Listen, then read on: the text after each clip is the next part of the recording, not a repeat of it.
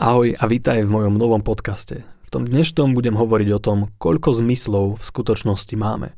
Takže ak si myslíš, že ich máme len päť, je možné, že sa vo svojom živote o niečo uberáš. Ak ťa teda zaujíma, ako ten jeden zmysel navyše využiť pre svoju vnútornú spokojnosť a vyrovnanú psychiku, si na tom správnom mieste.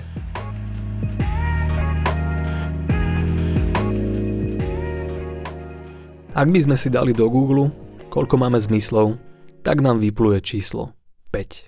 Môžeme niečo vidieť, môžeme niečo počuť a môžeme niečo cítiť. Či už na jazyku, alebo v nose, alebo na našej koži. Lenže v niektorých kultúrach počítajú ešte s jedným zmyslom navyše. V buddhizme majú jeden zmysel navyše a tým je myseľ. Myseľ, ktorá myslí. Oni myseľ považujú za ďalší zmysel. A to naozaj môže mať zmysel, pretože ak si to vieme adaptovať aj na naše podmienky, vie nám tento nový zmysel navyše ušetriť zo pár problémov. Ja som ich narátal štyri a teraz ti o nich chcem povedať. Číslo jeden. Nebudeš na svoju myseľ klásť prehnané očakávania. Pravdepodobne nečaká, že tvoja koža bude niečo robiť. Asi nečaká, že tvoj jazyk bude ochutnávať chute nejakým špecifickým spôsobom. Ale na našu myseľ častokrát máme určité požiadavky. Chceme, aby na niečo myslela. Nechceme, aby na niečo myslela. Vôbec neberieme ohľad na to, že naša myseľ koná na základe nejakých podmienok, ktoré má pripravené. A namiesto toho od nej čakáme, že sa bude správať podľa nás. Naša myseľ nás ale častokrát má celkom na háku a myslí si skrátka svoje veci.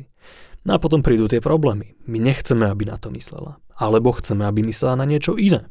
Alebo keď myslíme na to, na čo chceme, tak potom na to chceme myslieť viac, alebo potom na to myslíme stále a už na to nechceme myslieť. Ah, skrátka je to komplikované. Čiže kebyže tú našu myseľ berieme len ako jeden z ďalších zmyslov, tak by sme začali chápať, že ona niekedy skrátka bude robiť veci po svojom, po svojej osi. Skrátka niečo sa deje v našom živote, v našom okolí, naša myseľ na to reaguje a to spúšťa určité myšlienky. A či nám sa už páčia alebo nie, to je vedľajšie, pretože tá myseľ to tak či tak bude robiť. Na našej koži tiež vieme cítiť niečo príjemné, alebo nepríjemné, alebo neutrálne. Naša myseľ nie je výnimkou. Niekedy sú myšlienky príjemné, niekedy nepríjemné a niekedy neutrálne. Nemusíme od našej mysle očakávať, že to bude robiť podľa nás.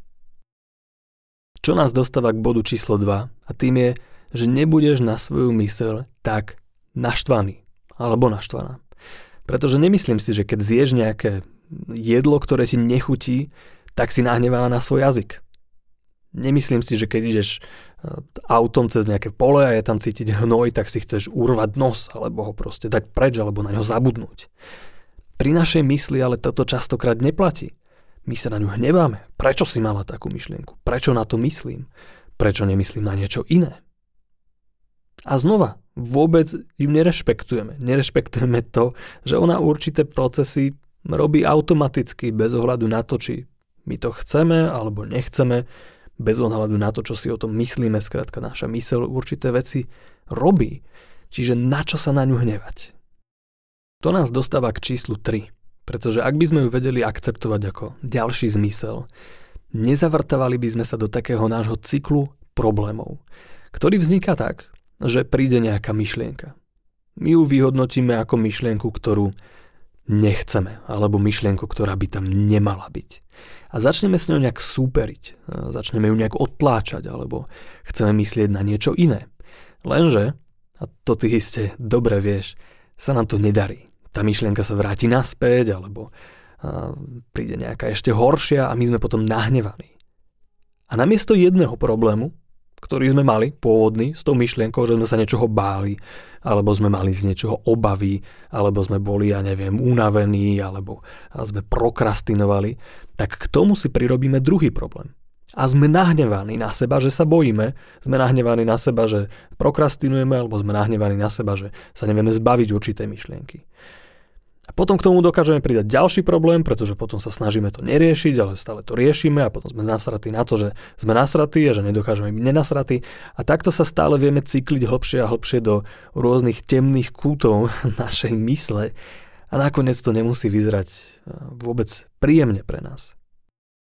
Čiže znova, keď vieme našu myseľ brať ako ďalší zmysel, ktorý tu máme, môžeme akceptovať to, že nejaká myšlienka príde a my ju necháme odísť.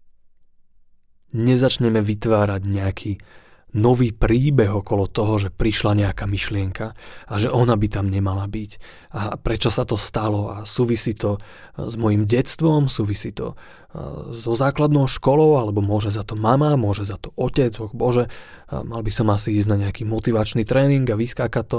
Nie, skrátka budeme to akceptovať, že myšlienka príde a nebudeme musieť na ňu vrstviť a cykliť ďalšie myšlienky. Čo nás dostáva k bodu číslo štyri, ktorým je to, že ak by sme našu myseľ brali ako ďalší zmysel, tak by sme ju o mnoho menej otravovali našimi myšlienkami. Pretože samozrejme, my naše myslenie vieme určitým spôsobom modulovať, vieme ho nejakým spôsobom ovplyvňovať. Čiže keď chceme vedieť, že koľko je dva plus dva, tak niekde v našej hlave sa zjaví štvorka.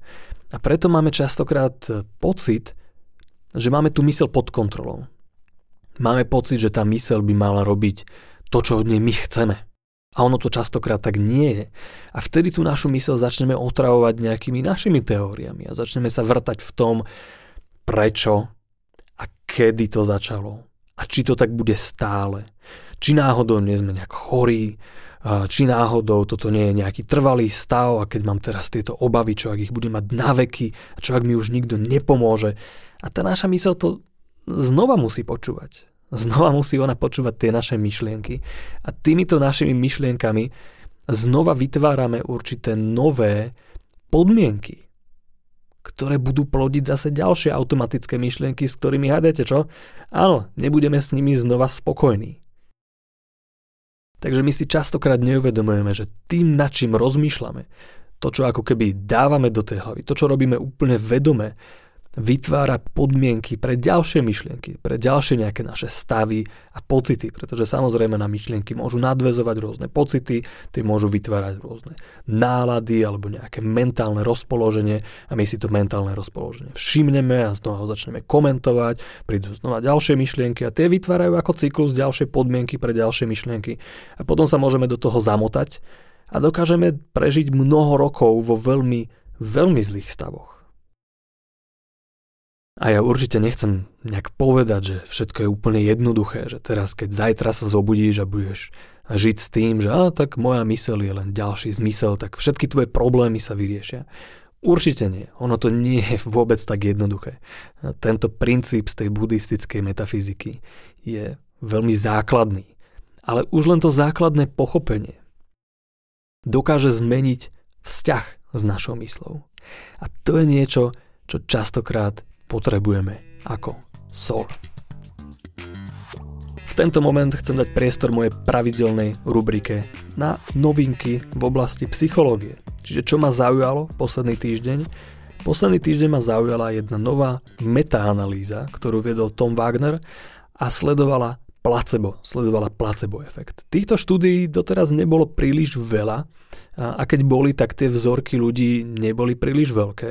Táto metaanalýza má nejakých šesťsto členov a zistila, že placebo funguje. Hurá! Čo teda nie je žiadna novinka, ale v tejto štúdii vedci dokázali identifikovať konkrétne oblasti nášho mozgu, ktoré reagujú na placebo. Potom prefrontálny kortex, talamus a ostatné časti mozgu. A čo je úžasné na týchto zisteniach je to, že mindset daného človeka určuje to, nakoľko bude placebo efektívne. Čiže to, ako ten pacient to má v hlave upratané, ovplyvňuje to, nakoľko vie zapojiť prefrontálny kortex alebo utlmiť nejaké iné časti mozgu, ktoré sú zodpovedné za vytváranie bolesti. Čo je úžasné, čo je naozaj úžasné, ale mňa osobne to neprekvapilo. Tým, že robím s hypnózou a že som hypnoterapeut posledných osem rokov, robím s placebom. Irving Kirsch, jeden významný vedec na poli hypnózy, hovorí o hypnóze ako o non-deceptive megaplacebe, čiže o neklamlivom mega placebe.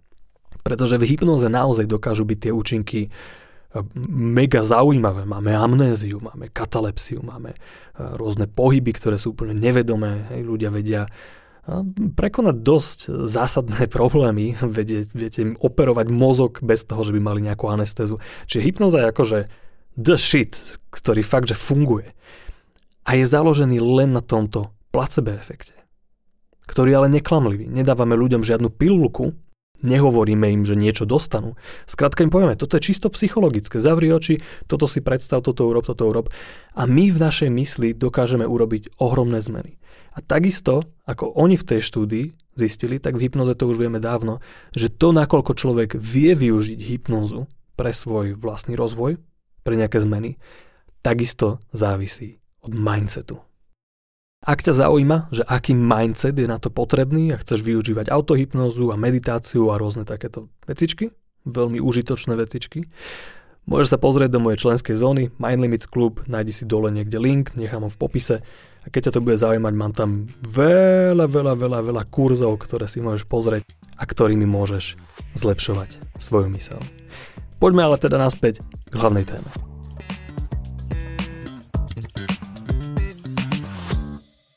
Takže poďme sa pozrieť na našu myseľ znova ako na zmysel, ktorý tu je. Čo je veľmi užitočný pohľad. Pretože my v našej kultúre nemáme príliš zdravý vzťah s našou mysľou. Stále od nej len niečo chceme. Myslíme si, že by mala konať určitým spôsobom. Ale zároveň s ňou nič nerobíme. Žiadnym spôsobom sa ju nesnažíme spoznávať. Máme na krku hlavu, nemáme šajnu, ako funguje. Sme s ňou dvadsaťštyri hodín denne a ani nás nenapadne sa pozrieť do tej našej mysle. Ani nás nenapadne nejakým spôsobom to tam nejak rozkodovať. Ani nás nenapadne, že na to, aby sme s myslou niečo robili, musí tam byť kontakt. Pretože ak chceme niečo vidieť, tak fotóny svetla musia kontaktovať naše oči. Keď chceme niečo počuť, keď teraz ty počúvaš môj hlas, tak zvukové vlny, ktoré vytvára reproduktor, ktorý máš pri uchu, narazia do tvojho bubienka, ten sa rozvibruje, to sa premení na elektrické vlny, tie spracuje mozog a tak ďalej. Čiže musí prísť kontakt. Toto isté platí pri našej mysli. Bez kontaktu nemáme nič. Čo ale my robíme? Tie veci, ktoré by sme mohli udržiavať v našej mysli, ako je napríklad nejaké momenty všímavosti, alebo koncentrácia, alebo štedrosť, alebo radosť. Tie väčšinou berieme, že no, ok, dobre, je to tu. A oni odídu. Ale veci, ktoré nechceme v tej našej mysli, negatívne myšlienky, alebo obavy, alebo pochybnosti, tie keď prídu, bim, sme hneď na nich. A ja viem, teraz si môžeš povedať, že ty, ja, jak sa s nimi kontaktujeme, že ja tie veci vôbec nechcem vo svojom živote. Áno, presne o tom hovorím. Keď prídu nejaké negatívne veci, tak my ich začneme častokrát odtláčať. Chápeš, čo ty myslím? Zober svoje ruky a snaž sa pravou rukou odtlačiť tú ľavú ruku. Tadá, je tam kontakt. Vždy, keď chceme niečo odtláčať, nastane tam kontakt. Vždy, keď s nejakou myšlienkou začneme zápasiť, nastáva tam kontakt. A to ju ešte viac udržiava. Ale takisto naopak, keď prídu príjemné myšlienky, tak zase ideme za nimi a chceme, chceme si ich nechať, chceme ich držať. Čo ale zlyhá, pretože oni nakoniec odídu a my sme potom nešťastní. Takže to, čo som chcel týmto podcastom povedať, je to, že ti prajem zdravší vzťah so svojou mysľou. Tak, aby si ju dokázal vnímať s rešpektom. Aby si vedel, že je tu na niečo. Tak, ako ťa chráni tvoja koža, máme oči a môžeme si užívať krásne veci a počúvať podcasty a rôzne veci. Tak tu máme aj našu myseľ, ktorá nás odlišuje od, od všetkých ostatných tvorov na tejto zemi, pretože si ju dokážeme dokonca sami uvedomovať. A v tomto uvedomovaní tkvie veľká sila, ktorú môžeme pre seba využiť. Dokážeme tú myseľ pozorovať, dokážeme ju spoznávať, dokážeme mať vzájomný rešpekt a dokážeme potom chápať, čo tej mysli prospieva a čo nie. A presne o tom je aj tento podcast. Takže verím, že si si dnešný diel užil, Ak chceš viac, určite sa prihlás na odber, daj mi koment, uh, sleduj ma na Instagrame. Ak nepoznáš moje hypnotické nahrávky, ktoré sú aj na YouTube a rôzne vlogy, tak to určite čekni, budem sa tam na teba tešiť. A verím, že sa počujeme alebo vidíme na budúce. Ahoj.